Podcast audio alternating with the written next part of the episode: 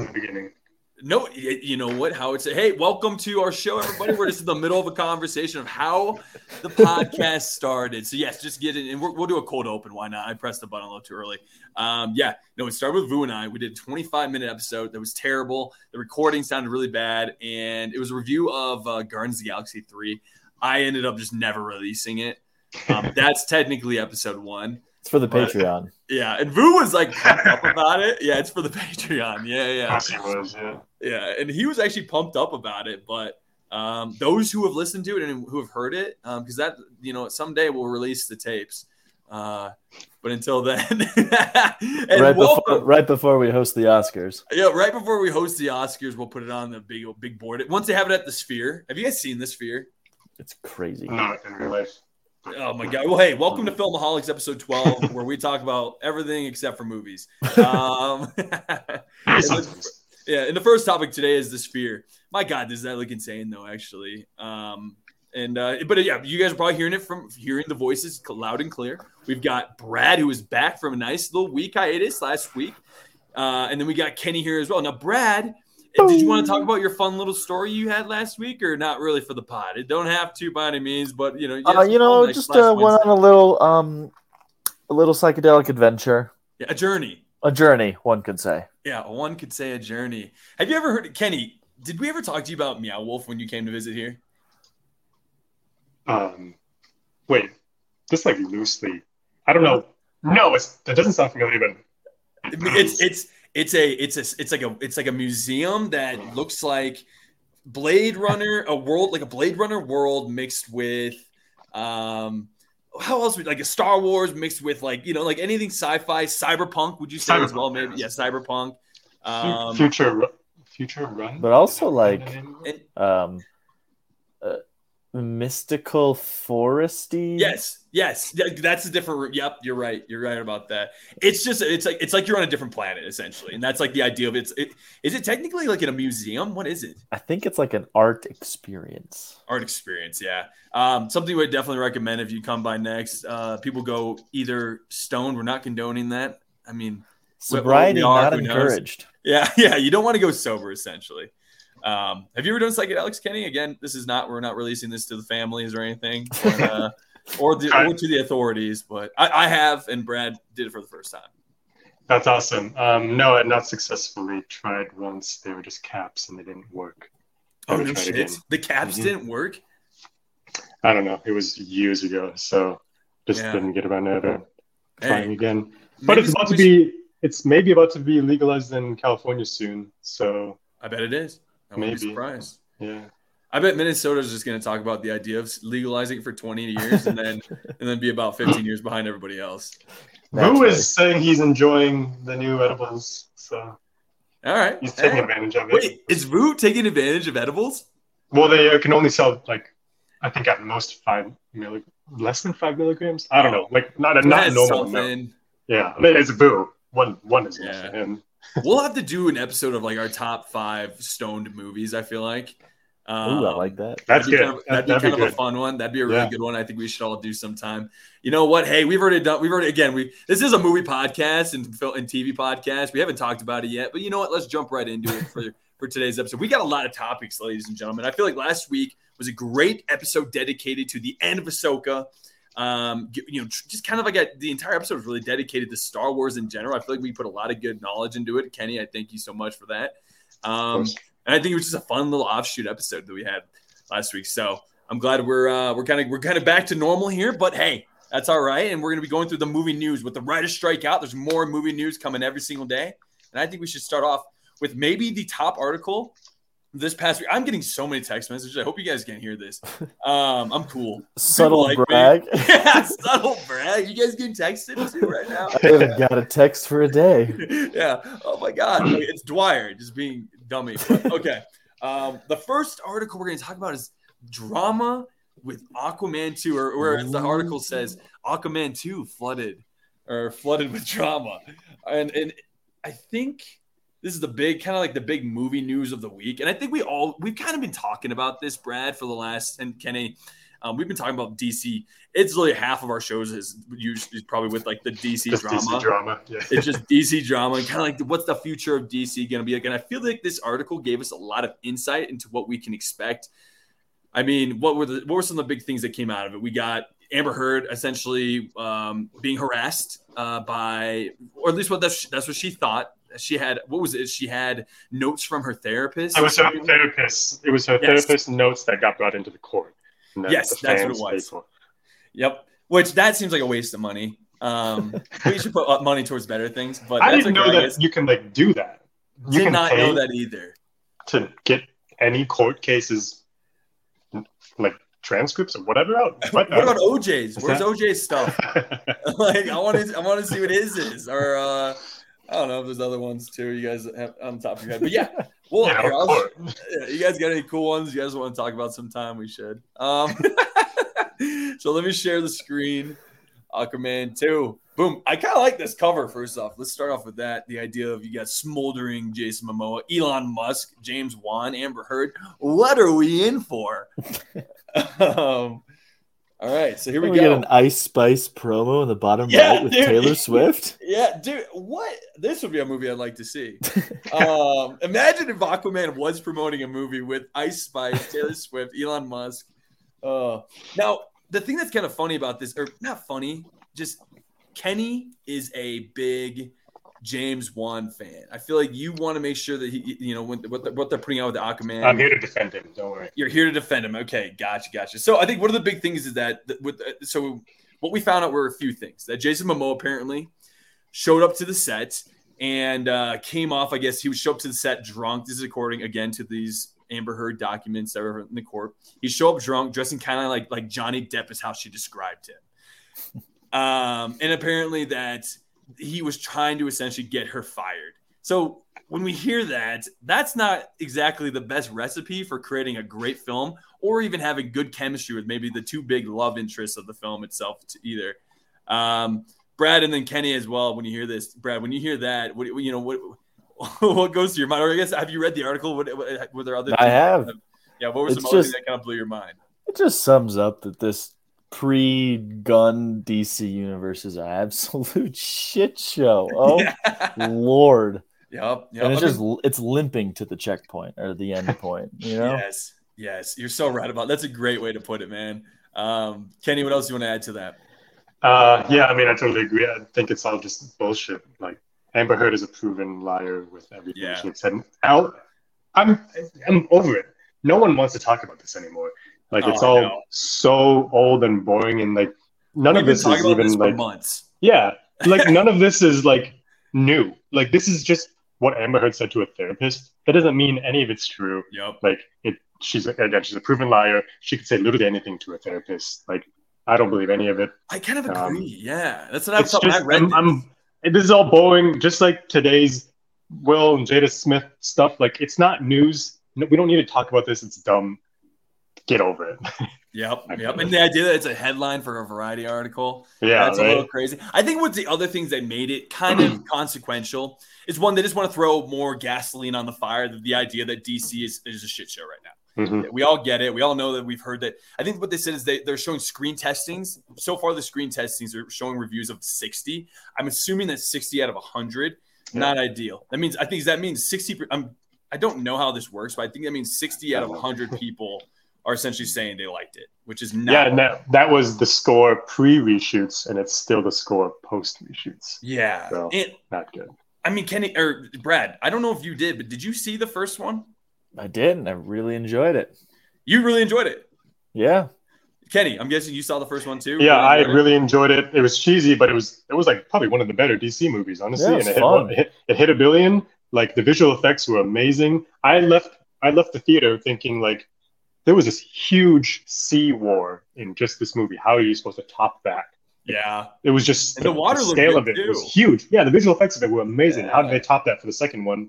And to be completely honest, I still am looking forward to the second one because the trailer actually looks good. And again, I love James Wan. So, like, with the reduced Amber Heard role, the sky's the limit. Come on. Yeah. What do you think, Brad? Are you going to see the second one? Yeah. I mean, I got A-list. You know, exactly. Shout out AMC. Yeah, shout out AMC. They're not sponsoring us yet, but in time.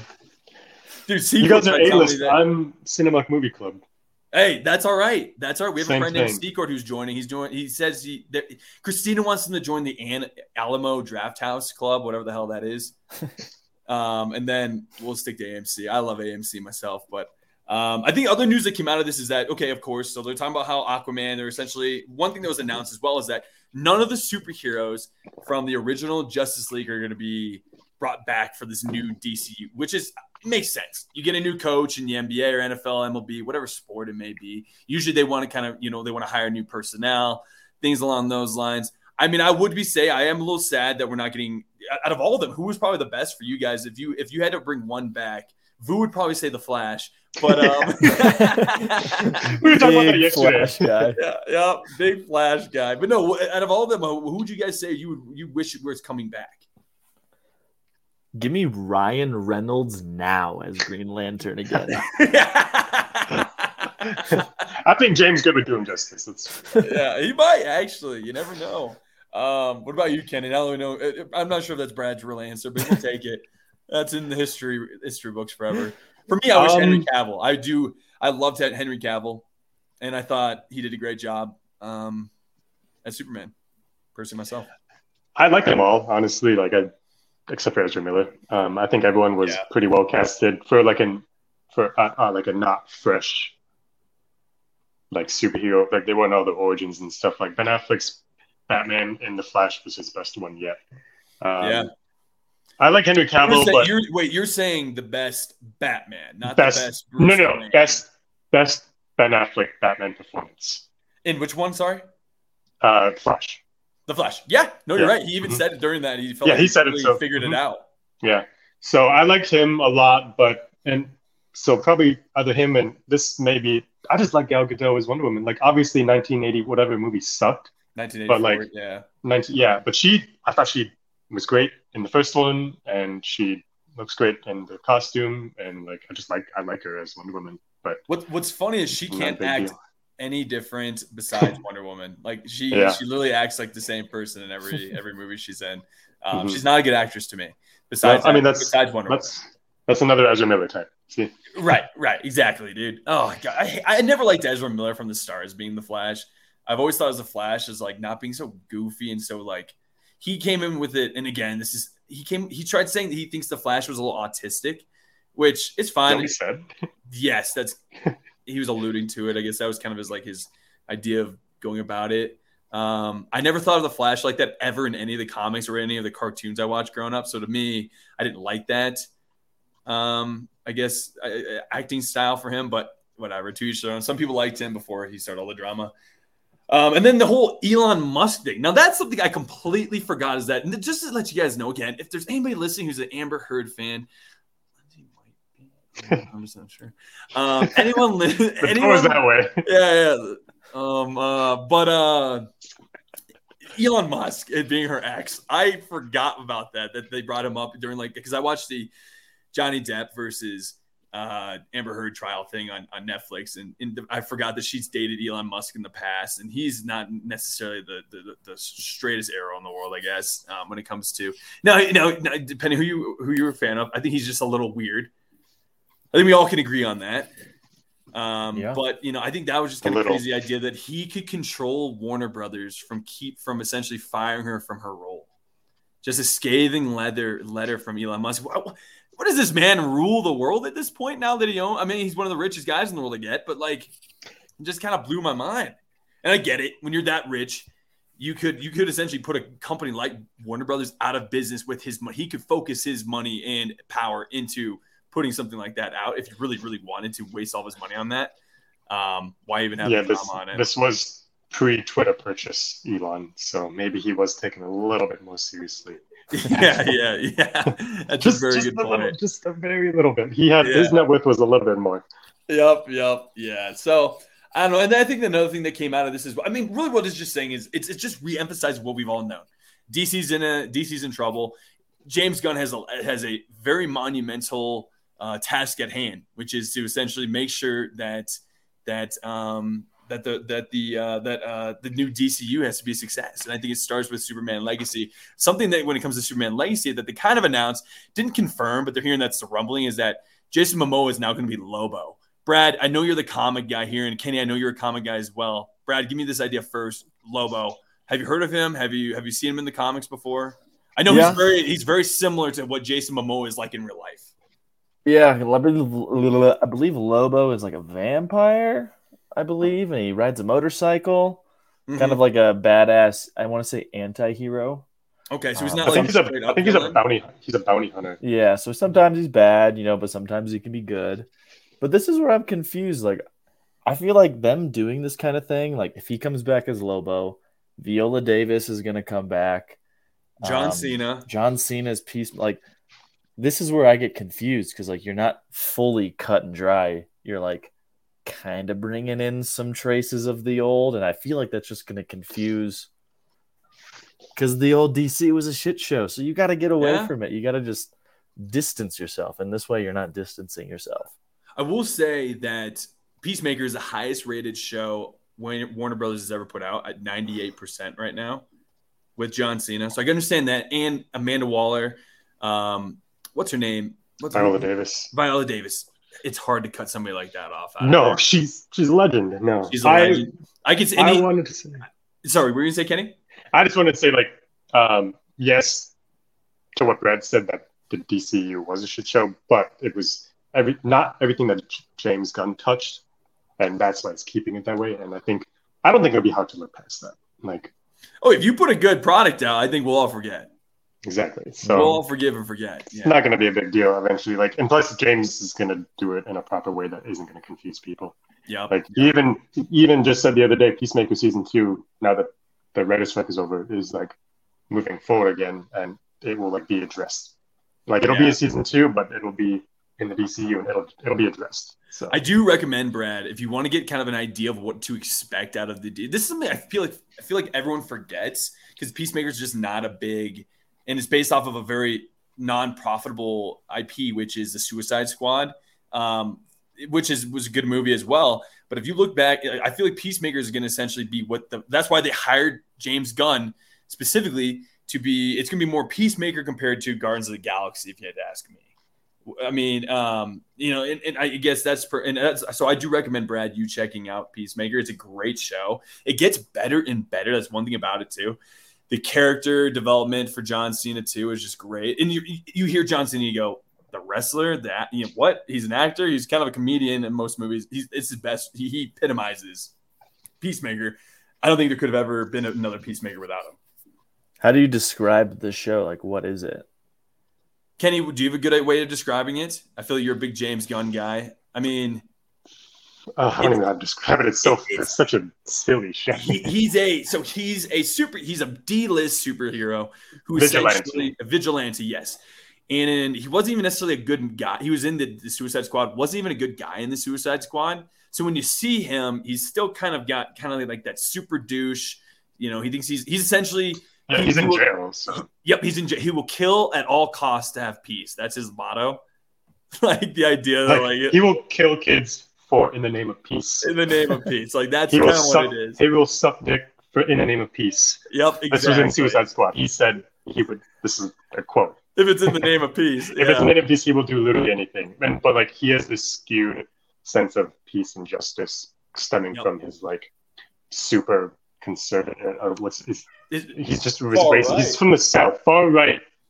I don't know if this is the right terminology, but you see.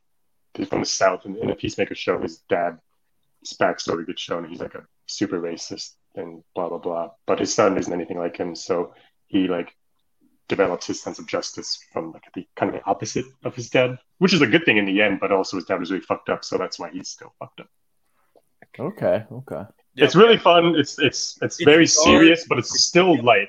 It has it all, just like Guardians does. Like it'll make you laugh, it'll make you cry.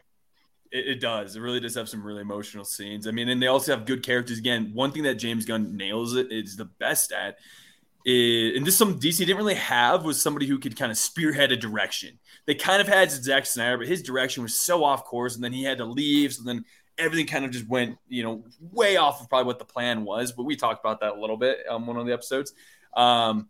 It's just, he just can create characters who you may have never heard of, or you may have heard of in article, comic book number 99 of Superman and Green Lantern. It's and you can make a good story behind it. So we talk about this. We just want good characters in the DC, and I think he that's one thing he really does excel at. He made all of the supporting cast in Peacemaker. They are just as good as John Cena. Exactly. Yes. Like the his not Suicide Squad people, like his squad of people, but even like the cops that were kind of going against them. Those cops, you like them. You actually like them. Like every supporting actor and actress still was written very well for that show. You had emotional toll. You had emotional connection to whether you liked them or you hated them. It really was like you either liked them or there was not a lot of in between, which I kind of like.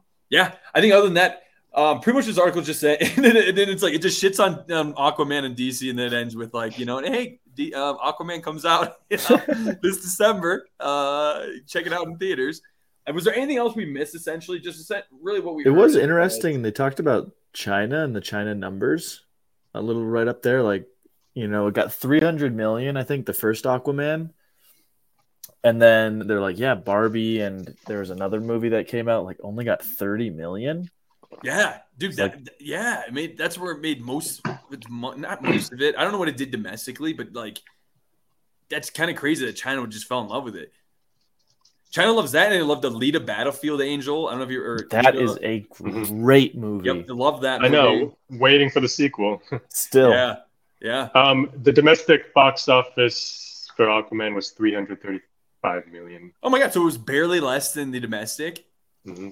Wow. Yeah. I mean, China, it's that's one thing that, like, years ago, like, China loves, like... I think they love, Fast and Furious gets a lot of their money from China. They just get action, and Aquaman had a lot of action. So exactly. So yeah. Anything else you guys wanted to add to this before we move on? I mean, really, it's just that I would like to defend my boy James Wan on this. If you read this in Amber Heard, you may take the stand. Amber Heard said that she was also Amber Heard said to a therapist that made it into this that James Wan was also on board trying to get her fired. There's no way this is true. James Wan. I mean, I don't know the guy, but I know that he has so many of his friends wanting to always do all of his movies. Patrick Wilson, for example, was in Insidious and Conjuring and Aquaman. Like, he loves this guy. These people love James Wan. They want to keep working with him. There's no way that he would create a toxic environment for Amber Heard to be fired. Like, he's a professional. He makes really good movies. I don't believe it. There's just no way. And they even back him up after that, too. They back him up, yeah. His spokesperson or whatever said so. Like, people love working with him. He creates a very good work environment. Blah blah blah. It's all the whole article is bullshit. Yeah, dumb. Yeah. Here's this. Amber Heard crazy. Johnny Depp crazy. You put two crazies in a room. It's like putting two koi fish in a betta fish. Two betta fish, not a koi fish. Koi fish would live. Yeah, they'd be going asking for food. Two betta fish and.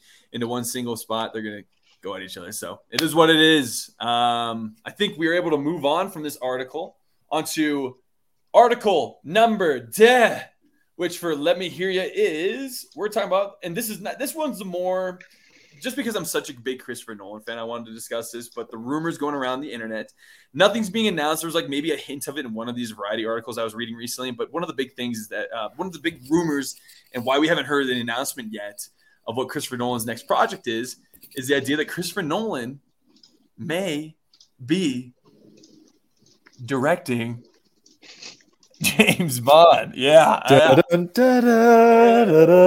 Yep. He said Nolan previously said taking on the franchise would be an amazing privilege. Are you guys first off before we go into this, who here loves Christopher Nolan? I mean, we can probably all agree he's the top three director, if not number one, if you're asking. He is the greatest director of all time ever. All right, Brad, we love to hear it. That's a fact. No opinions on this one. Actually, we're all opinions, no facts. We're all feelings here. I like him, but I don't worship him like you guys do. No, you don't. No, yeah, no. I would.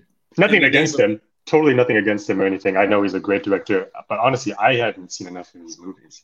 Yeah. I really want to watch Tenet still.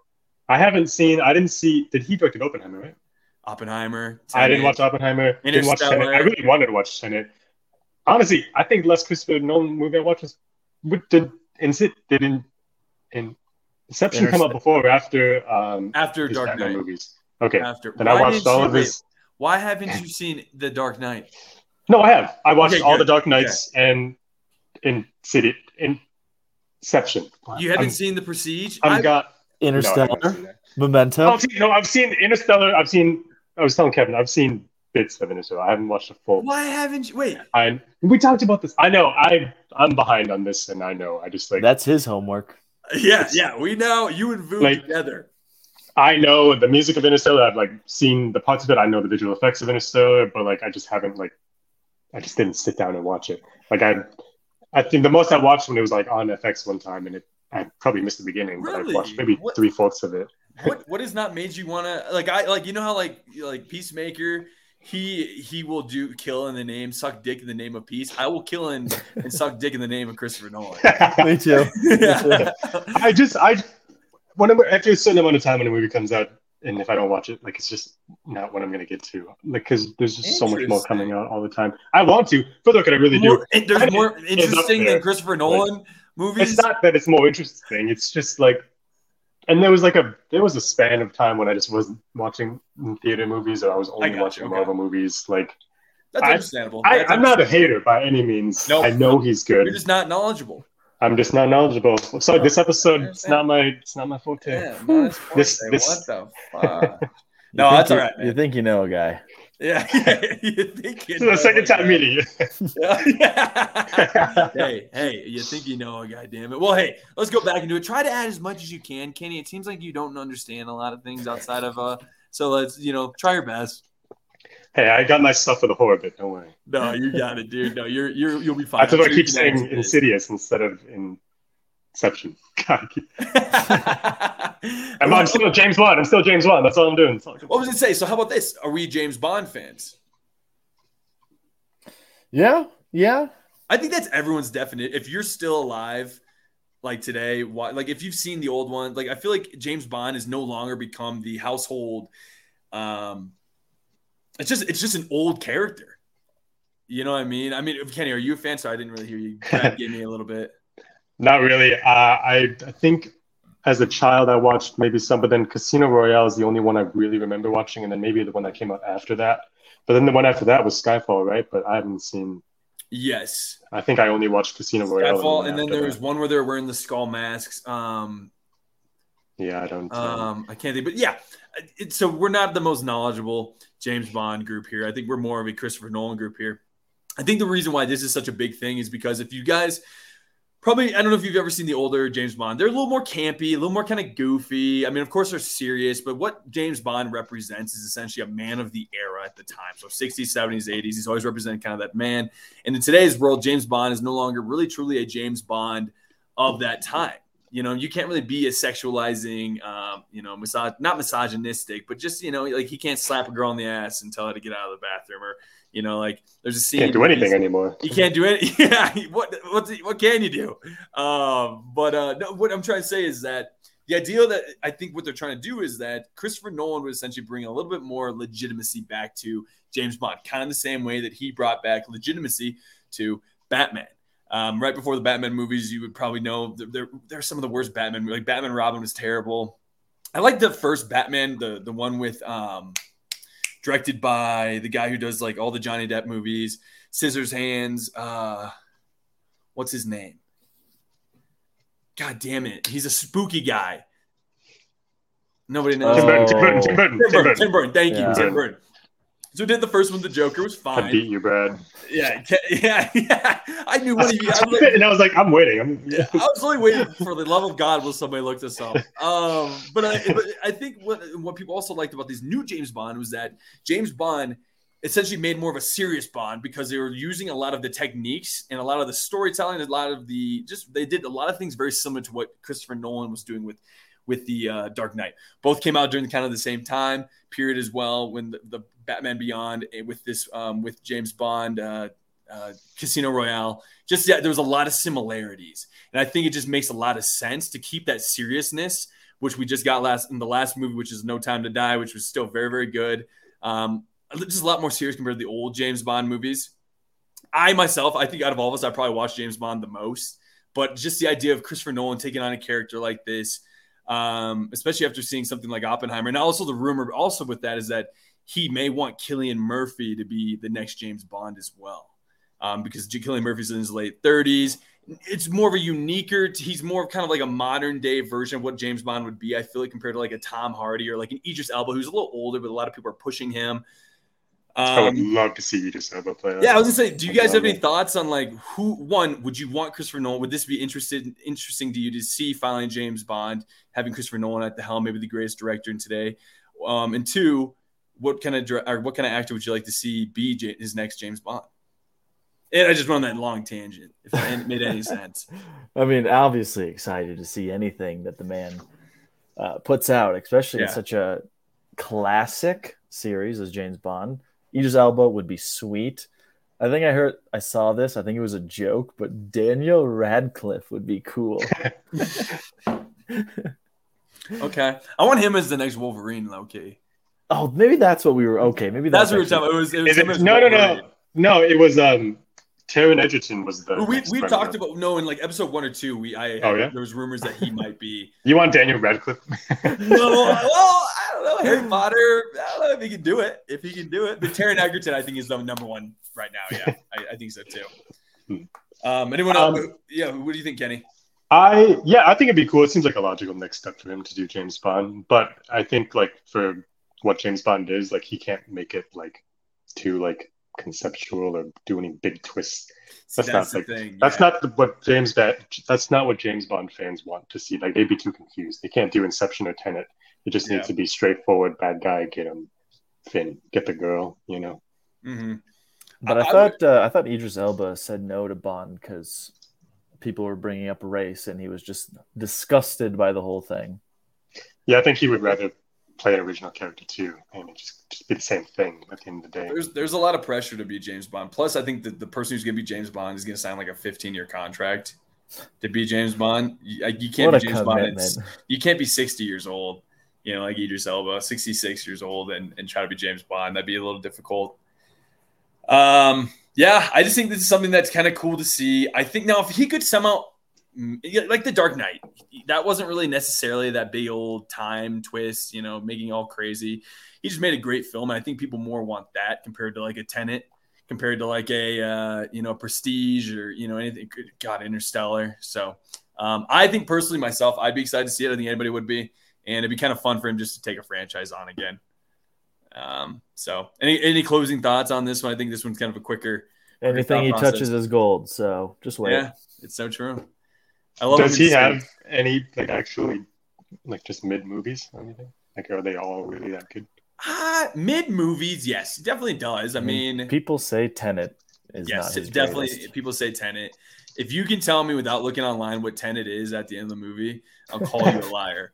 That's what I want to watch the most, just because I love the main actor and I like him a ton. And the concept of it, I don't know. The trailer had me hooked. I just didn't get around to watching it, but like, I like those twisty ones. I never get them.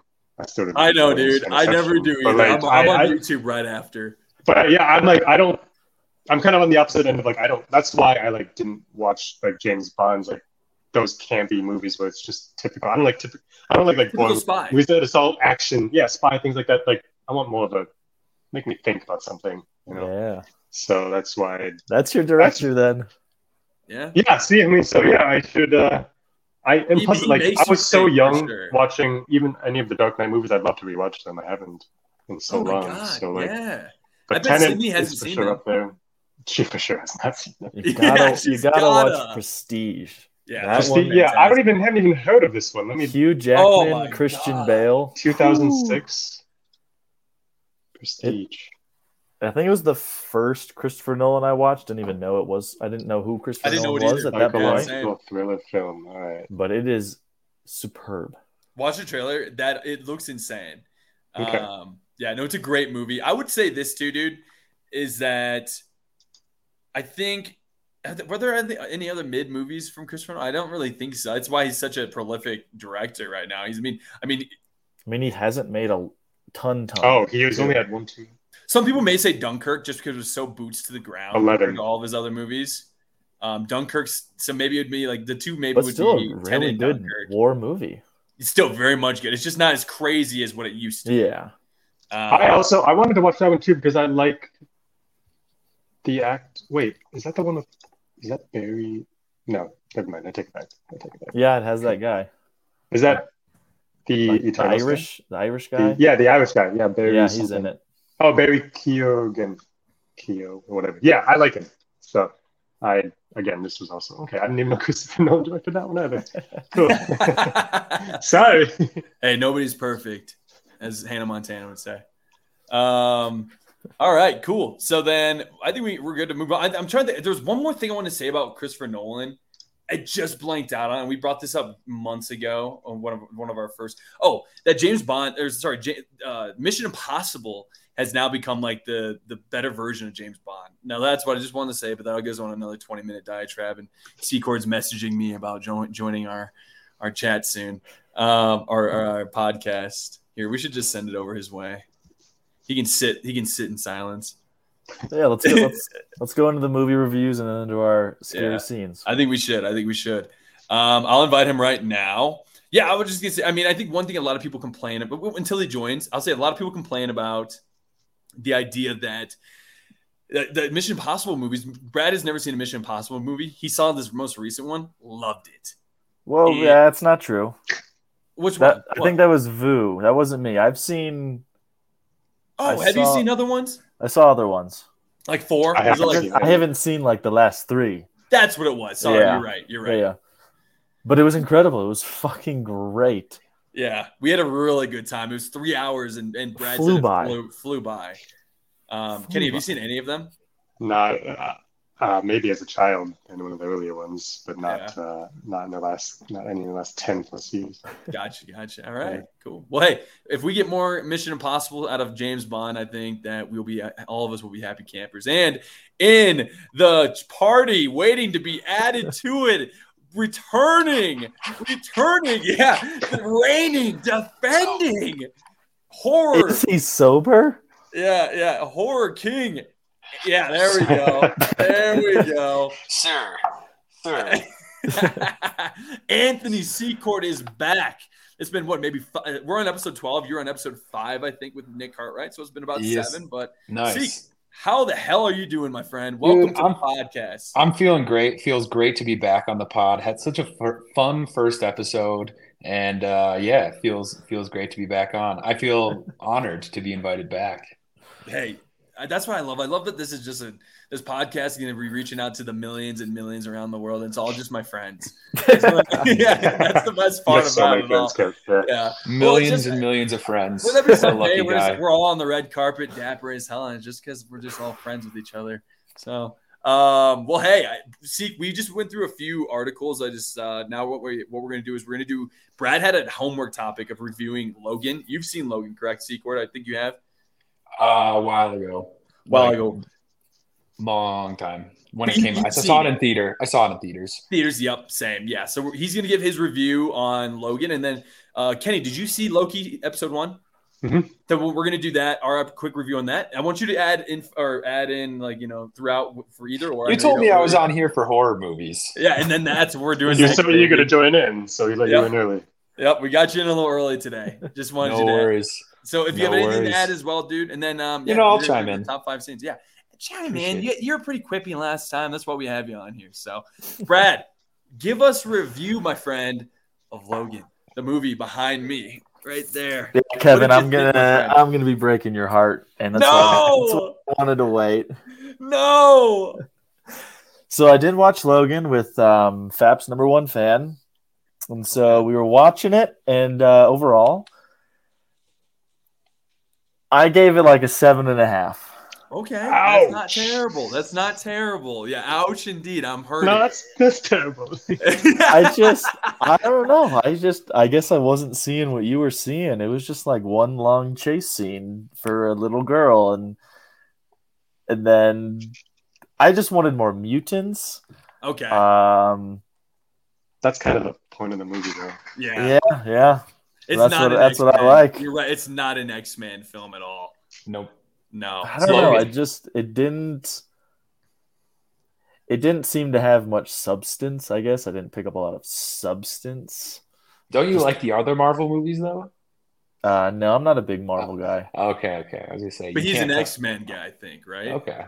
Well, I mean, like, I'm not a big X-Men fan, but I like all the different mutants and different powers and stuff. Okay. So yes. How they describe Logan is kind of like a Western. As you can see from the poster, it even gives like kind of a Western vibe in a way. It's like a man on a mission. Again, it's a grounded story, but I myself great character development, great acting. It was rated R. There had never been a rated R superhero film up to that time. So when you're that first scene, they just start with him just jabbing his freaking. It's like Deadpool did first. Did they? Oh. Yeah, that's why they let Logan be R. Oh, yeah. Is that what happened? Yeah. Kevin, would you put Logan above any of the Dark Knight trilogy movies? No. Oh, above Dark Knight Rises, yes. Above Dark Knight Rises? Yes, above Dark Knight. It's not above Dark Knight, but it's above Dark Knight Rises for me. Like, I remember seeing in that theater that night. I was super stoned, so we even added more to it when I saw it that night. But it was just such a great experience. I didn't expect it, and I love just the grittiness, the rated R behind this. The ending of it made me cry. I mean, the guy with the bionic hand didn't do anything. I was expecting something. Yeah, he was kind of a waste. He was just a waste. But I was also watching Narcos. He was the main guy in Narcos. Maybe I loved him. Well. He's so good. Yeah. He's so good in Narcos. Okay, well then, am I crazy? Did anyone else here really like that movie, or am I the only one that loved it? I really liked it. I didn't love it, but I really liked it. Stephen Merchant stole the show for me. Obviously, he's one of my favorite actors. You know, when I love a movie, I see it multiple times. I saw it once in theaters. Okay. All right. Fair Lindsay enough. Didn't love it as much as me either. I think it was just against the grain. It was something different than what you'd seen for a superhero movie, which I liked it too. And now maybe we're used to it with fucking Infinity War coming out. It was almost got nominated for an Oscar as well, just because, again, it's more of a character story. Again, it can seem boring. Also, like the fact that before it came up, it was announced that this was his last. Was supposed to be his last outing. Yeah. And same with Patrick Stewart, that didn't happen. And just like so, it was like, how long had he been playing Wolverines? Like since 2000, 20 years? Like not 20 years, but like no, it's 24 at this point. 24 at this point. So yeah, like there's a ton to it. Like so, the fact that he had said long before this was his last one, which isn't the case now, but like was a big enough reason to get people in the theaters, I think. Yeah. All right, Brad, anything else you want to say, you piece of shit? What's my next homework assignment? I don't know. We'll have to think about that. I'm pretty bummed out. You got to do scary movie. It's got to be something scary. It's October. It is. Yeah, what have you not seen? Yeah, well, I feel like, Brad, you guys grew up seeing scary movies. Are there any you haven't seen? Maybe after this topic, when we all discuss our scariest scenes, if you haven't seen any of those, maybe we'll do that. That's a very good. We're gonna go over some movies. So, oh, dude, will be some to pick from possibly. Yep. I can't. Yeah, that's all I got. All right, that's fine. Sorry, I just didn't. That's why when you texted me, I was like, I gotta wait. I don't want to ruin your day. Then I'll go into it. Yeah, you're right. That's a very smart idea. Okay, completely understand, Kenny. And then we'll move on to the movie scenes. But Kenny, we just saw episode 1 of Loki. What'd you think, my friend? Loved it so much. I haven't seen Owen Wilson in a minute, and then I loved it so much that on Saturday I just wanted to watch Zoolander because I've been wanting to rewatch it. I'd kind of been on a Ben Stiller kick for super randomly, but then I wanted to watch Zoolander, decided to wait, and then Loki came back out. I was like, Owen Wilson, fuck yeah, let's go, let's watch Zoolander again. It was really good. The banter between Tom and Owen are just so fun to watch, and the visual effects look great. And it was just the first episode, but like. So hooked. Like the end of the first episode was like super climactic, and like it's just exciting, and I'm super ready for the rest of the season. It's regenerated Owen Wilson's career. I mean, that's why he's getting movies now too. By the way, Seek, I didn't introduce Kenny to you. I think you've met his wife, Sydney. It's Lindsay's like best friend from back in high school. It's like her, Holland, and Sydney while we're hanging out with each other. Yeah. So that they live in LA now. Oh, when I showed off my gray shitty underwear because no. That's Paige. No, yeah, basically we were all playing. Like I go to this hotel room. Kevin's like, oh, it's all like Lindsay's hometown friends, and then we're playing that like heads up drinking game where it's like, oh, everyone has to do something, and then it was like Kevin and Anthony.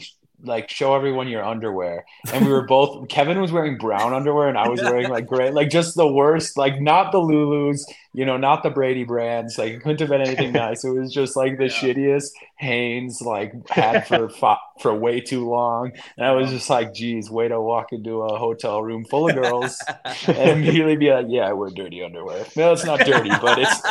I mean, it's old. It's just weird. It's old. Yeah, I've been. It's old. Yeah. If it was worn, it's dirty.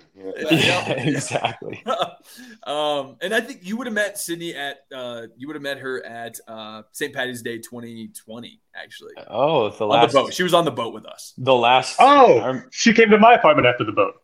Oh no! Nice. Shit. Wait, did we? Your apartment quite nice. I gotta say that I was like, is that a fake background? That's a nice place. What this? Yeah. Oh no, this is my house. This is not the Chicago apartment. Okay, they moved out to L.A. Yeah. Oh, nice. Yeah. Yeah, Kenny. Damn, man, Kenny. Well, I wish I would have came over and hung out, but that's okay. Nobody invites me to anything. I just my mom invited you to stuff. I just invited everyone to my podcast. All right, cool, man. Yeah, I agree with Loki. It just anytime they were bantering together, it was fantastic. I think I'm really excited. I can't wait for us to do a Loki episode, like kind of what we did with the last Star Wars episode, where when it's the season finale. We talk about the future of the MCU, things like that too. But yeah, it's also real quick. So they made Kang. It's like he wasn't in it. Jonathan Majors is Kang, but like they made his presence so much scarier than Ant Man and the Wasp did. Like it's so sad that he had. I wish he would have escaped and like just left in Ant Man and the Wasp. Like she shouldn't have lost to Ant Man. Yeah. I love Paul Rudd and I love Ant Man, but it took away any real threat of Kang. But Loki is bringing it back. Like he's a scary guy. He's as scary as like Darth Vader. Like you kind of got that vibe a little bit. You know, they definitely emphasize the power. You don't see his face of him. You don't even see his face. Know his presence, you know? Yep. So, hey man, I think it's going to be a good show. I'm excited for episode 2, even though I've heard episode 2 isn't as good as episode 1, but I've heard 3 and 4 are just fantastic. So, it's going to be a good show. I love the 70s aesthetic as well. I love Obi. I love Ki Huy Kwan as Obi as well. Oh my God. He's killing it. I love him. I hope he's a regular. Man. I hope he's in every episode. I hope he is. I'm hearing the rumor. There's a theory that he might be Kang. There's a theory. Yeah, I don't know how. Don't. Kang's a big black man. A small Asian boy to a big black. I mean, hey, anything's possible. Anything's possible in the MCU, man. Cool, man. He's the tech guy, so maybe. Yeah. I don't know what it is. I didn't watch the video. I just saw a headline, and I kind of was like, oh, cool. I want to bring up. So. All right. Well, then that's movie. That's late critique for this week on our movie reviews. I've watched a couple of other movies, but nothing to run home. We can do it maybe on the next episode. But the main event for tonight's episode is our top 5. Actually, you know what? I did 7. I did top 5, but I also had a couple of just why not. Scariest movie scenes in TV and film is a part of our spooky series here at Filmaholics. Fap. And that's why we have Sequit here today, who I would call one of our resident horror fans.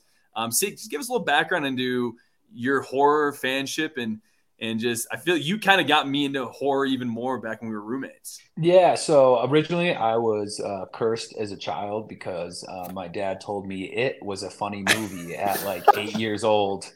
And I watched it and was petrified of clowns my entire childhood, petrified of anything scary for a while. But I think that long scared period of my life until like 13, you know, those 5 years really hardened me, and then it made me love them. And then, you know, in middle school, high school, honestly, college, like pretty much after that, like just would love just watching scary movies with a crew. It's never like an alone thing, you know. I feel like that's kind of a weird move, even if you just really just like it for the art of the movie. Yeah. Like I don't really care. If you're watching a scary movie, it's always fun with the crowd, seeing other people's reactions, you reacting, like everyone just kind of being in it together, being like, oh shit, this is going to be crazy. Yeah. And then, yeah. So it's just like, I think they're just fun. Like, you know, I feel like they just, most of the time they know what they are, and you just have fun when you watch a scary movie. Yeah. You always feel something. Yep. If it's a decent one.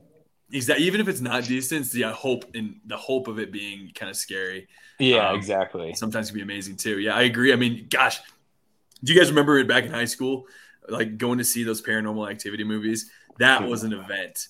Oh yeah, midnight release. Midnight release. All of them. They were great. On my list. One of the scenes. Oh, there's one of them too. Because it's just such a. Fixture as far as just my scary movie life that, you know, I had to put one on the list, you know, so. Naturally. Yeah. And I think myself, I was scared of seeing scary movies until probably like 16 when I was trying to like be impressing girls. So I didn't see a lot of movies. That's why until I was in my 20s, because I was so afraid to do it. Because I'm a little bitch. So deep down in my heart, I'm a little baby. So I think because Seek, you are the guest. I think how we should do this. If we have anyone who has the same scary scene as, let's say, what Secord says or Kenny or Brad says. Did Vu ever text us his poo poo scenes? His Vu poo scenes. Yeah, his Vu poo scenes. Let me just quickly check here. Yeah, I don't think I saw any. I'd be surprised if he saw one horror film. He was hard to think about one, but he said The Conjuring and Children of the Corn. Yeah, were the two movies that made Vu poo. Okay, all right. Hey, no, that's completely fine. All right, well, Seek, just because you're the guest here today, my friend, I'd like for you to go first. Then we'll go Kenny second, Brad third, and I'll go last. And then if we have anybody who agrees with yours, we'll talk about it. We'll go into it and let's have some fun. Let's get scarred. Let's go score. Right. So it's like a list of five. Hold on, I put it in my notes. Or however more you want. You know, whatever you want. Are you guys able to still see me? No. Okay. That's okay. It's probably better for the viewer. Yeah. Okay. You're gonna do a jump scare. Yeah. I'm back. So speaking of, I put a lot of this list into the foundational movies of my, you know, the ones that really stick out to me. Okay. I told you It. I watched as young child. 19 19 ones. Yeah, sorry.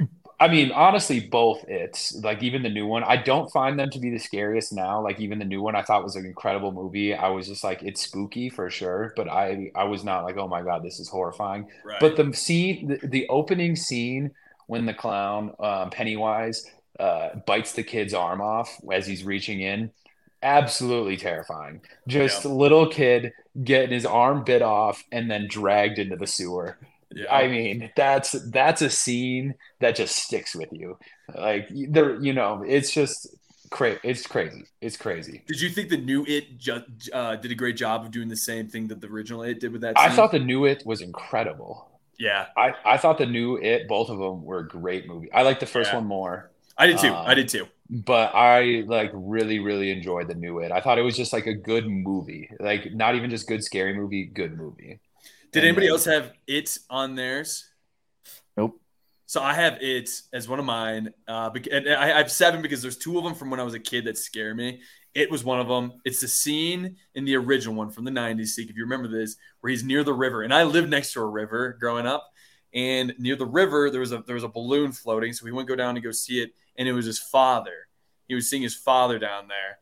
And his father's like, come down here, let's go fish or hang out and, you know, come in the water. You know, kind of just like that. Just like that. And he ended up just becoming fucking, he's like, I'm your father. And he kept going to the water. And he's like, Dad, you can't swim, you're dead, you know, like kind of a thing. And out comes that fucking Pennywise. And I'm like, again, 5 years old at the time, however old I might be, watching that, maybe even younger.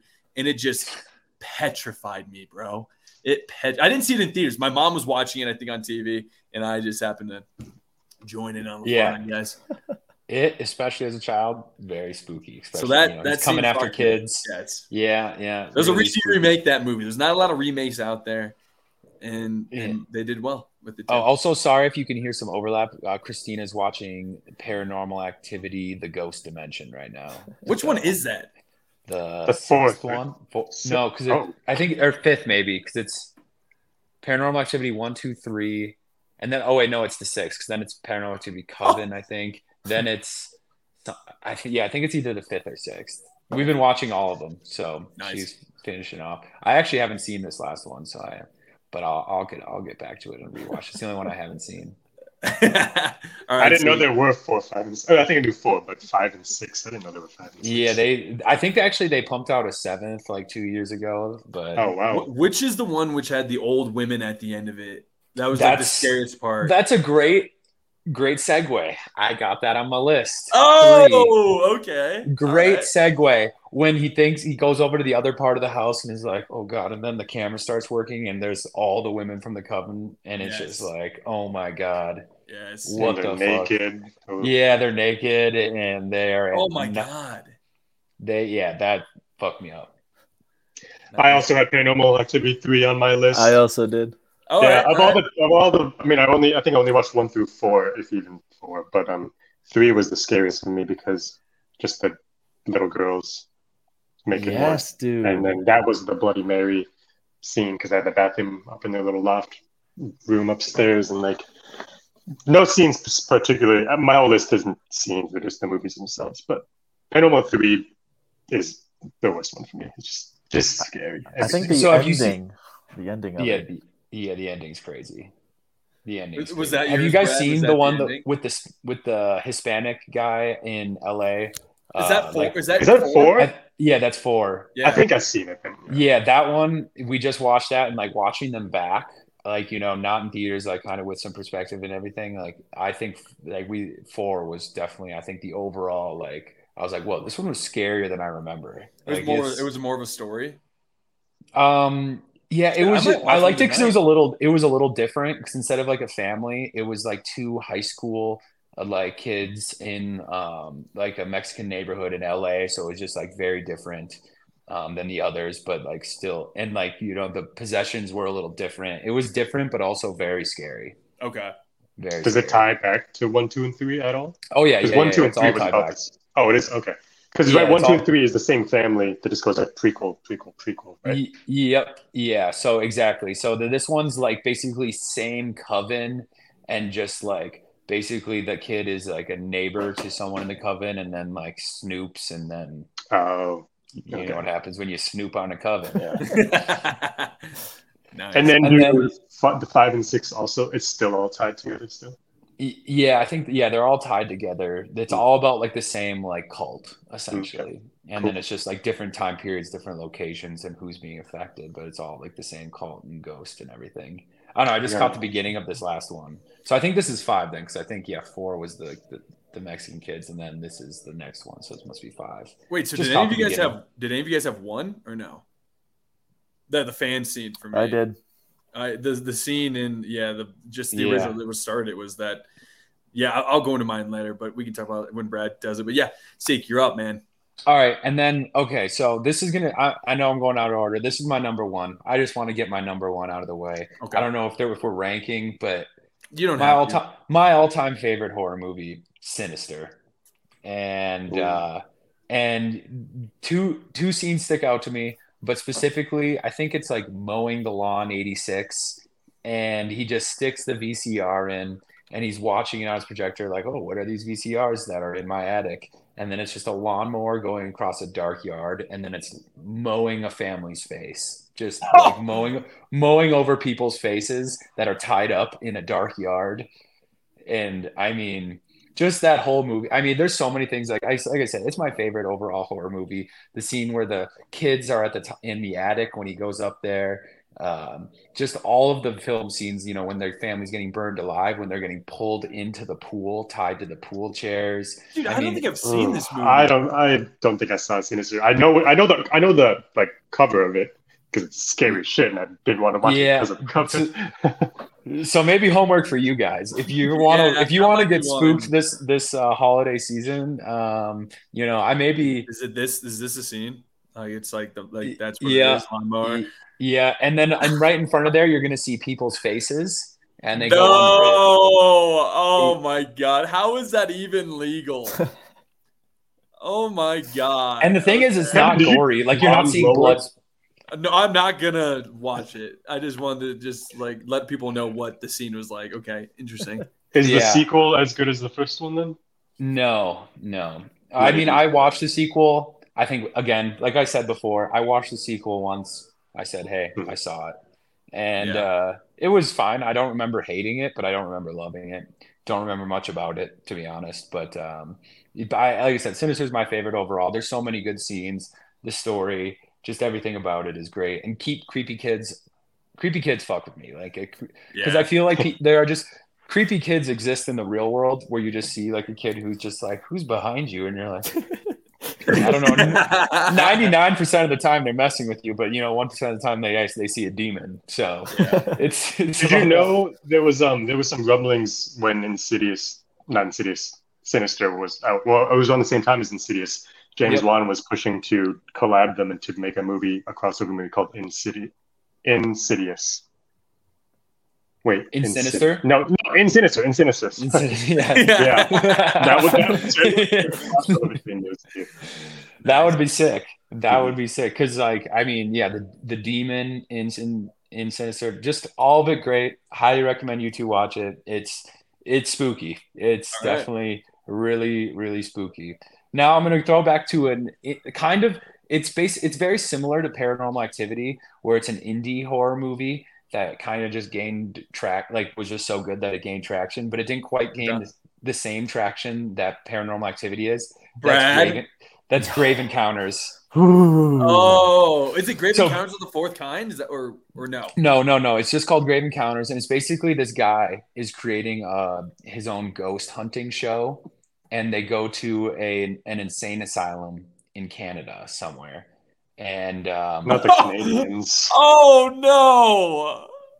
And basically, I mean, the same because they lock because it's like a ghost show. They're like, we're locking ourselves in. We're staying here the night, and things go off the rails as you may expect. But it's like low budget, and so there's not like a lot of like CGI. At least there's a second one where there is more CGI, but it's like there's very like little like they just it's really just more like good jump scares, like good like setting up and everything. But I guess I'm going to ruin it because I thought we were talking about scenes. My favorite scene, he's running through like the gutter or the tunnels underneath. What are they called? Sewers. He's running through the sewer. He found his way to like the sewers underneath. He's running away. He finds like a door and he goes through the door. And it's just this like doctor, like ghost doctor performing a lobotomy. And then they just look at him. And then there's a nurse behind him, closes the door, drags him in, and that's cut to black. And it's like the whole thing was about how many lobotomies happened at this hospital. And it's like, oh, yeah. And it's just like, it's a crazy movie. And it's like I said, it's an indie, really. Yeah. They did a great job. Is it that scene? No.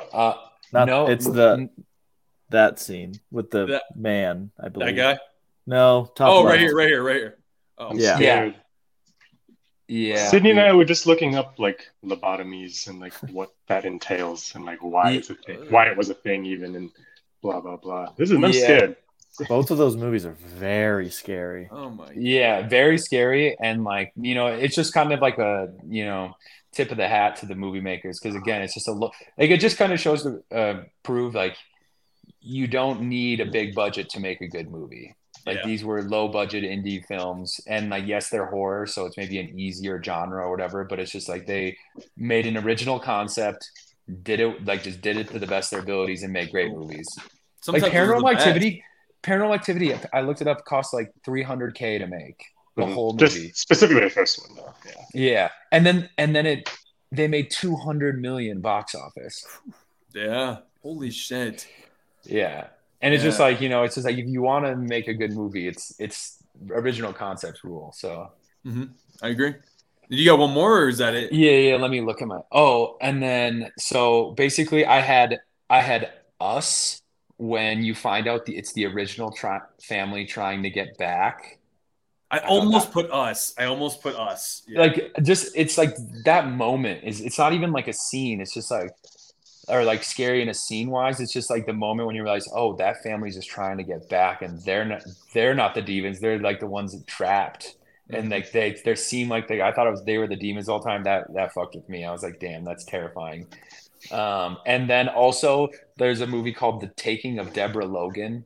I don't know if you guys have seen that. No. It's a movie about people a student group studying an Alzheimer's disease. And, well, this lady that they're studying doesn't have Alzheimer's, is possessed by a demon. And classic Nixon. Yeah, classic. And there's a scene where the old lady eats one of them, and it's seen this trailer. Oh yeah, her jaw just like breaks down and like goes to the floor and just engulfs, and it's pretty terrible. And it's like a 90-year-old woman, just like, you know, classic confused old person. You're just like, oh, they're just confused, and it's like, no, not confused. Demon. And I feel like those are the ones that get to me, where it's like, I run into lots of weird kids, I run into lots of confused old people, and it's just like they're gonna eat me. Yeah, it's like those ones that are just like, hey, there's things you see all the time. Yeah, demons. Those are the ones that get to me. And so yeah, that was my list. You know, I feel like there's so many horror movies, like having watched them for so long, that I haven't rewatched and forget. Like, I feel like there's just a lot of things. I only gave Seek an hour and a half to think about this. Yeah, and I came up with a pretty goddamn good list. And I tried to I definitely Googled it. I was like, okay, what are some scary scenes in movies I've seen? I was like going through just to like look up like, okay, what are like, and there was movies like Google brought up like The Babadook, which is like super highly rated. I remember watching it, and I don't remember a thing. I don't remember a thing from the movie. I was like, I remember watching this, and there was like, remember this the car scene. Yeah, is it good? Like, should I watch? I almost watched it a couple days ago. It's a good movie. Yeah. It's a good movie. It's good. Okay.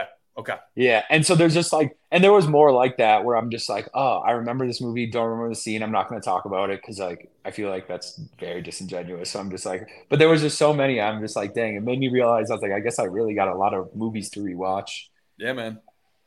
No, dude, that was a great choice. That's good. Hey, from the horror expert, Secor, thank you so much for going through that, my friend. Thank you. Great start, man. Great start. I think, Kenny, if you want to go next, you're up, man. Sure. Because I want Brad to go before me because he's seen a lot more than me. My list is, again, not very good. I think this one is probably going to be on someone else's list. I don't even know. I saw Kevin's list. I'm a duck. But Hereditary, that movie, no scene specifically because the whole movie is just fucked. But, like, there's a similar scene from Hereditary to the Coven part of Paranormal 3. Like at the end when it's like the witch people are revealed. That was that happened in Hereditary, right? Am I mixing things up? Yeah. So, you're definitely right. That whole movie was just fucked. But if there was one specific scene that caught me the most off guard, was like when the main woman was like had that scream, like horrified face because she saw her son with all the bugs on his face. But then he was like, "Mom," and she wakes up and he's fine. Yes. That one was the worst one for me, which is like isn't even that bad. I don't like bugs, so that was bad. That was a bad scene for me. Same. To fuck with all of you, I almost sent a picture of that little girl's head to you guys, just to get yourself ready because that fucked with me. Which, speaking of, is that one of yours? Yeah. So the list that Kenny was saying, that's actually my list. But... let's just talk about Hereditary. I have one for Hereditary too. Because I think Hereditary is the scariest movie that I've ever seen. And that scene that you mentioned with the little girl, I think that is the scene where I lost my breath for the longest amount of time. Yeah. Wow. Like I couldn't breathe because of when it happens, and then the post where he drives home, and then you wait. Yeah. And then the mother finds it. Like that was the longest where I didn't breathe in any movie. Yeah. The trailers made you think that the girl was the main character of the whole movie. Yes. And then within 10 minutes, she's dead. Like, oh my god, it was nuts. Brilliant. Yeah, so cool. Yeah, so cool. No, they really, yeah. And it was very, very similar to Midsommar, how like the beginning of the movie is her crying because you find out. Great pronunciation. Is it not? It's Midsommar. It's just it might be. Guys. I don't know. Whatever. Midsommar, and they're crying because the parents killed themselves. It's very similar to that scene. It reminds me of that scene in Hereditary because it's just like. So, and you know what? They don't even like sugarcoat it. Don't they just like put it out there, like just like, yeah, like, just to fuck with you. The whole movie just doesn't let you breathe, honestly. No, the whole movie doesn't let you breathe. I can't. It's on our list. Christina hasn't seen it. Really excited. She does need to watch it this October. Be, like, ready, and I'm pumped for her to watch it. Ooh. So, but yeah, speaking of Midsommar or I'm gonna call it Midsommar. Why not? Midsommar. You know, Christina and I discussed. I feel like other than the opening scene, it's honestly more of like a thriller than a scary movie. That scene where they're just getting chucked off the cliff really fucked with me too. Yeah, no, I mean it's definitely like eerie, but it's not like these people are willingly like I don't know. A lot of it's like it's. Yeah. I once define it as like the scariest movie rather than just like a mind fuck, just being just like, oh my god, what was that? Rather than being like, oh my god, that was terrifying. Like, I'm not going to sleep tonight. You're just like, what the fuck? It's like an it's like an environmental fear for me. Like, yeah, environmental. Like, what the fuck is this whole place? And like these innocent people are now just like they're in the wolves' den. Yeah. Oh my god! I didn't see Midsommar. I wanted to, but I didn't get around to see it. It's a great movie. It's a like great it's movie, like it's like an overall just like good movie. And I'm not, like I said, it's not going to be one, at least for me. Like wasn't like, oh, this is terrifying. Like I'm going to think about this when I open my closet. And something. It's more like, fucked. Yeah, it's just a fucked movie. It's just fucked. Yeah, I completely agree. So I want to bring back. Do you guys remember the scene in Hereditary? This was mine. Was the mom in the corner when he's sleeping. And you just see her climbing fucking. God, that made me go, oh my god. Like I freaked the hell out there. Any like horror, like demon possession movie where they're like climbing shit and they're like legs are all weird. That's just that just get that. That happens in Paranormal Activity at some point, doesn't it? I don't know. In one of them. Ugh, those are so bad. Don't climb. Right. It's not. What do you got next, Kenny? Sorry. My second one is Barbarian. That one came out last year. Did you guys watch it? See, thank you. That's a fan of Barbarian. Seek's not a fan of Barbarian. Oh, you didn't like it? I love the first. Incredible. I love the build up. The build up, some of the best I've ever seen. So I really thought the demon ghost inbred lady was very. Yeah, I mean it's tough. Once like just, the curtain gets pulled away, it's tough. I thought the curtain pulling away. Like I didn't think they needed to go that wild. Like they could have made it. Like it didn't need to be some like 10-foot superhuman demon or like you know inbred monster. Like it could have been very normal people just having this fucked lair. Like I don't know, the buildup was just so scary to me, and like I was like scared to look at the screen of what's going to happen next.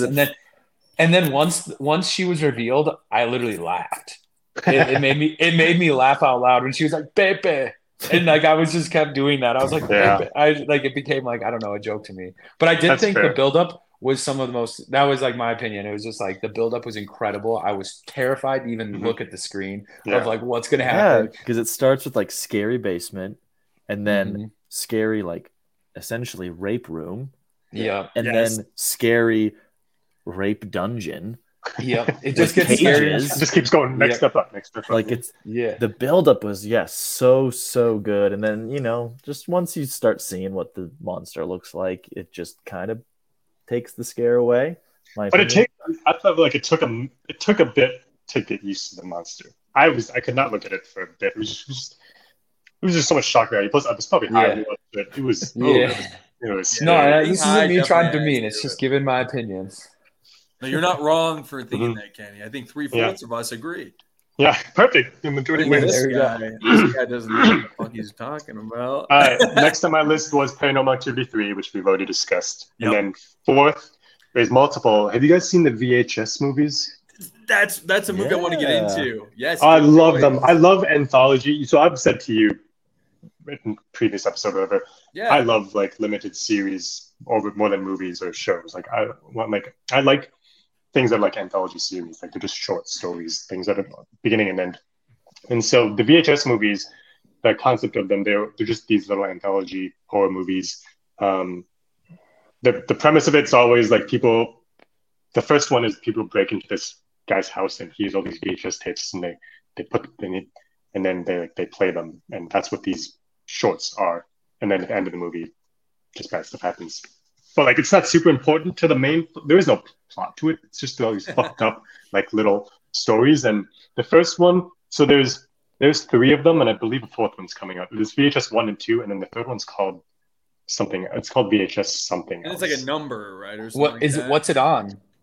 I now have homework because I haven't seen this or heard of it even, so I'm curious. I think it used to be on Netflix, but it's okay. I can look it up later. Yeah, you can look it up later. Yeah. I don't know, but those ones are really good. About these. Mm-hmm. Some of the shorts are whatever, but some are really fucked up. They really range from like demonic stuff to just fucked up people, or they have it all. Nice. So the visual effects could be better, but you can tell it's low budget, so it's fine. It's a VHS, right? So you can't have. Yeah, exactly. You know, but those ones they really fucked me. But like to the point that I've rewatched them multiple times because I like that one. I like the thrill of those ones for some reason. Okay. So I love that. Would definitely recommend. And then my fifth, which I haven't actually seen, but I just know is super messed up, is the Terrifier movies 1 and 2. Have you guys? I haven't heard of those either. I've heard of them. That's more of an indie, right? Yep. So yeah, it is. But like Terrifier 2 was like straight up banned in like so many countries. It's super gory, super just. Clown or something, right? It's a clown. It's this clown, yeah. I've heard. Like of these. I haven't seen them, but I read the synopses of them both, and I watched the trailers and both. Like, I want to watch them, but I don't think I'm ever going to.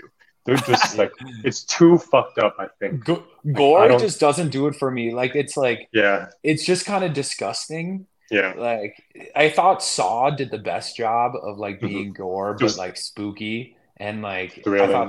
And like thrilling, like actually have.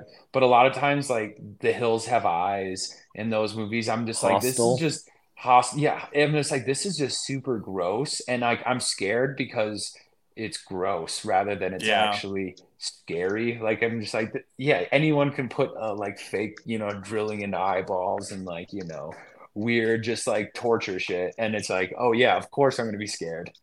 That's a terrifying thing, but I feel like that's. But overall, I'm like not a gore guy. Mm-hmm.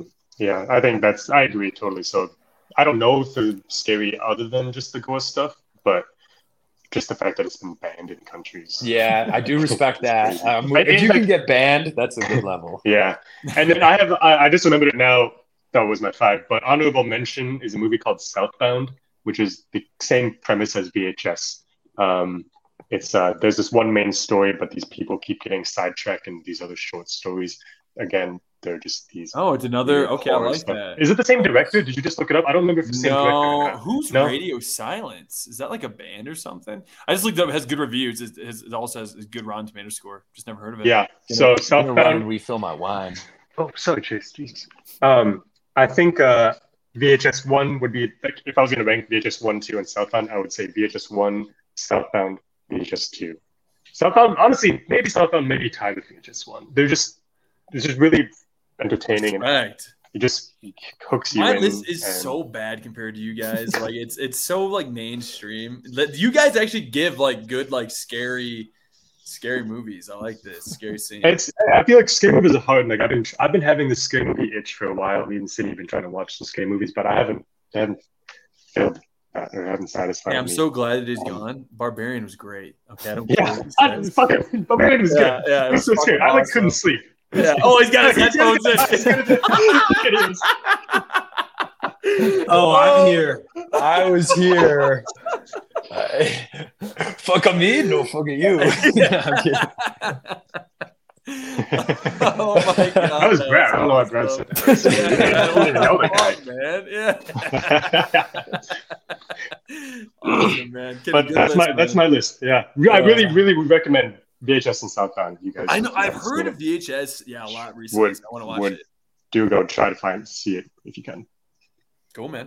All right, Brad, you're up, my friend. All right, so Paranormal Activity 3 was one of mine because I think that ending, it was like 10-15 minutes long, truly incredibly scary. Yeah, especially when he has the camera. It's one of the scariest endings I've ever seen. The husband's walking up the stairs, and all of a sudden he sees his toes of his wife just.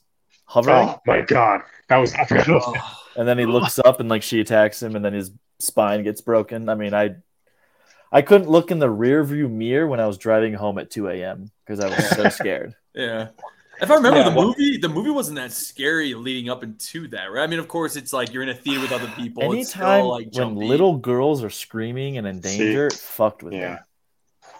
So that's why twins, were they?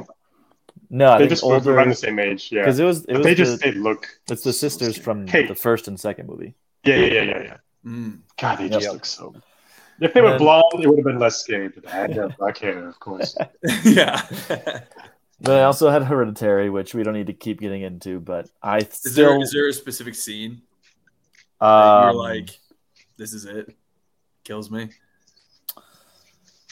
I think it's that head scene. Like, it's not pure horror, but it just I just couldn't breathe for like 10 minutes. I couldn't believe what I saw because, like you said, I was expecting her to be throughout the whole movie, and then she's gone in the first 20. And then she's back at the end, technically, right? Yeah. Is that what it is? Her body is used, I believe, for the. Oh my God, that's right. Yeah. Because they want to take his body, the brother's body. Yeah. What a weird looking guy. The one childhood thing that I had, since you guys all kind of had childhood things, was I saw the trailer of The Ring and Grudge, and it was so scary that I couldn't see it when I was young. So same. Yeah. I just was so scared that I couldn't even see that. I was scared of it because of the horror movie or Scary Movie 3 had Grudge in it. And that even scared me. And The Ring. Scary Movie 3 had The Ring. Scary Movie 4 had Grudge. Is that what it was? Okay. Fun fact, since those movies originally were made in Japan and then they made American versions of them, America never made this one. But Japan, they made a crossover between The Ring and The Grudge.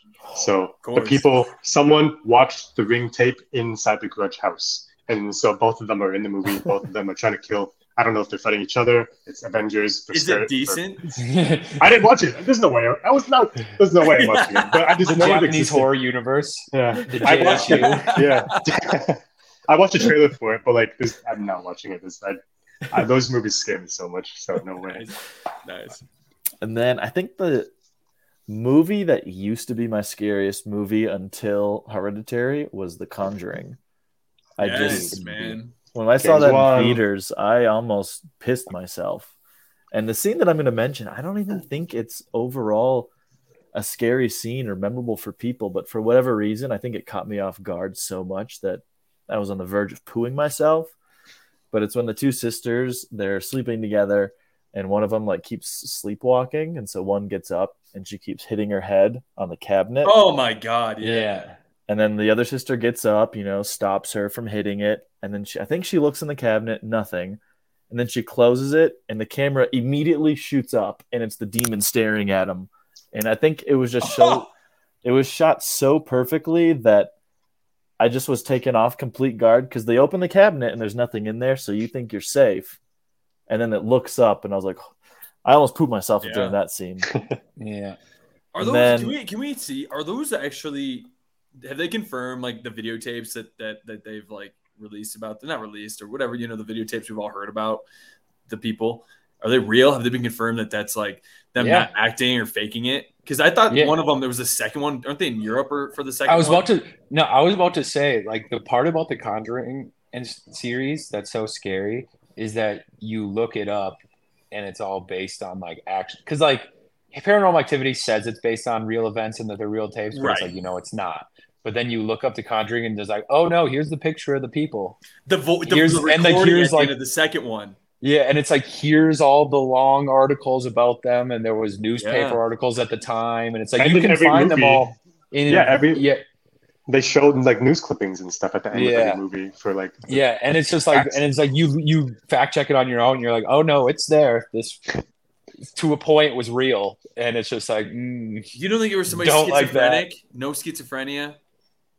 It was a whole look it up. It's I know exorcism are the scariest things in the world to me.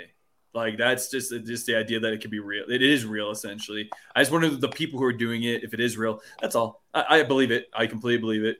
I'm 100% behind it. I just wonder, how real it is, I guess, sometimes. But I do believe that it is real. Sorry, Brad.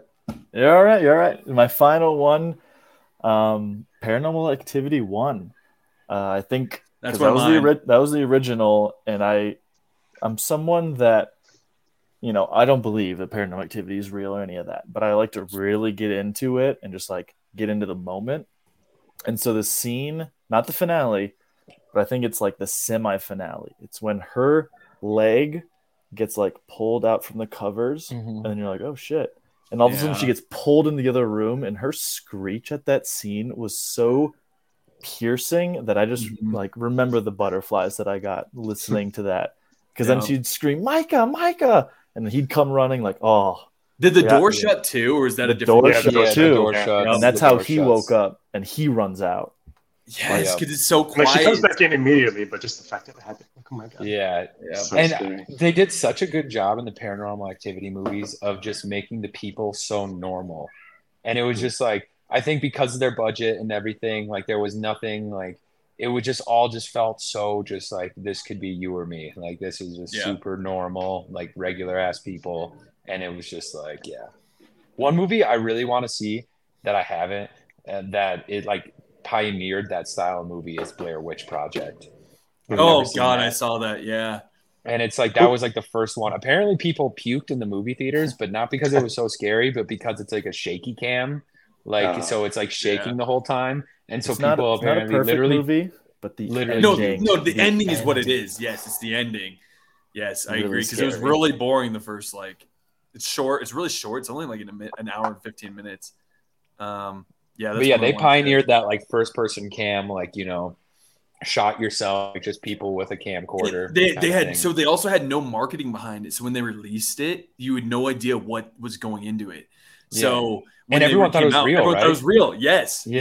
I bet your mom watched it and was like my mom definitely didn't watch it. My mom. Oh, she doesn't watch it. Oh, she doesn't. I definitely didn't watch it. Your mom's so young to me, like so young. She likes movies. She likes to, but she scary movies. No interest. Won't ever watch. Cool, man. All right, Brad. Is that? That's all I got. No, those are good choices, man. I'll end it here, guys. Mine are not good, so I'm bringing it back to a couple childhood ones. These are two scenes. I told you the It one really fucked with me. The second one that really messed me up, I don't know if it was just late at night. It was Courage the Cowardly Dog, and it was that goddamn man. There was the tablet scene where it was this ghost guy. And he's like you, and it's funny. I rewatched the scene recently. Do you guys know what I'm talking about? The ghost is like, "You have the tablet. You gotta give me," and I'll find it. And the animation was different, wasn't it? Yep. Yeah. Dog scene, ghost, and yeah. Oh God, this guy. Okay, yeah. And I'm gonna share my screen here. Click, present, share screen. All right, this guy. Do you recognize this guy? Oh yeah. That's iconic. Courage. Yeah, that's like very iconic. When I was younger, I just remember that put so much fear into me. And I was watching the scene, and he's like, "You have the tablet," and the grandpa's like, "I ain't got no tablet." And their entire lives are ruined because he just won't admit that he has this tablet. It's pretty funny. So that's are there any more like children's shows that appear on children's networks that are just horror? Because like Courage the Cowardly Dog is one of a kind, I feel like. The Misadventures of Flapjack are probably maybe a close second. It's not the same, but it's like... Is that out right now? No, it was years ago. Okay. But it was like... It was just about this little sailor boy and this guy, but like they would just do these adventures and stuff, but like they were spooky. It was spooky-esque. Similar to Courage, it was not as scary as Courage, but the art of it, the artwork of it was just creepy. If you look it up, like, I'm sure you'd see. I would have scared me. Okay, because I feel like Scooby-Doo, like I guess, really pioneered it, like making it kind of like scary, but it was never like actually that scary. It was just back in the day, it was kind of scary, honestly. Yeah, it was kind of scary. The newer ones, not as much. But then it was like Courage is just like, we're gonna actually make it terrifying. Like we're just gonna make this shit like legit, like ghosts, demons, like everything, and it's gonna be terrifying. And it was funny because Courage is like, guys, like literally like telling these old ass people who just couldn't comprehend anything, who just brought it all upon them. They always brought it upon them.